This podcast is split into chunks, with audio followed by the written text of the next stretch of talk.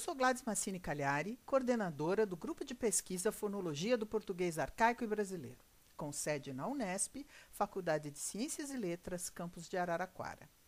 O grupo é formado por docentes e estudantes de graduação e pós-graduação da Unesp, além de docentes de outras instituições, como a Universidade Federal de Rondônia e a Universidade Federal do Triângulo Mineiro. Gosto de usar a comparação com a arqueologia para explicar o tipo de pesquisa que o grupo faz em fonologia histórica. Assim como um arqueólogo consegue hipotetizar como teria sido uma construção antiga a partir apenas de pedaços remanescentes de paredes, alicerces e fragmentos de pintura, a pesquisa desenvolvida pelo grupo está concentrada principalmente na busca de pistas nos registros das cantigas medievais galego-portuguesas profanas e religiosas que permitam vislumbrar a história do ritmo e da prosódia do português, das suas origens até os dias de hoje.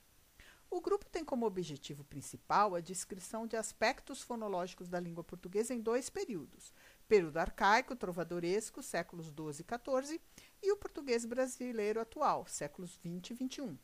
Através da descrição de fenômenos segmentais e suprassegmentais do português, pretende-se chegar à descrição do componente fonológico da língua em épocas passadas e atuais.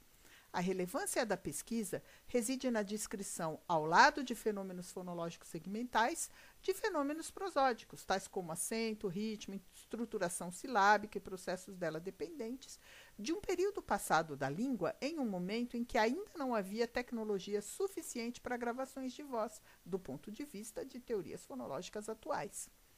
No contexto do grupo de pesquisa, já foram produzidos diversos artigos, livros, dissertações de, de mestrado e teses de doutorado, das quais duas já co concorreram ao Prêmio Ampol e quatro ao Prêmio CAPES de Teses, além de uma tese de livre docência. Foram também finalizadas pesquisas em nível de iniciação científica, das quais duas receberam prêmios no Congresso de Iniciação Científica da Unesp.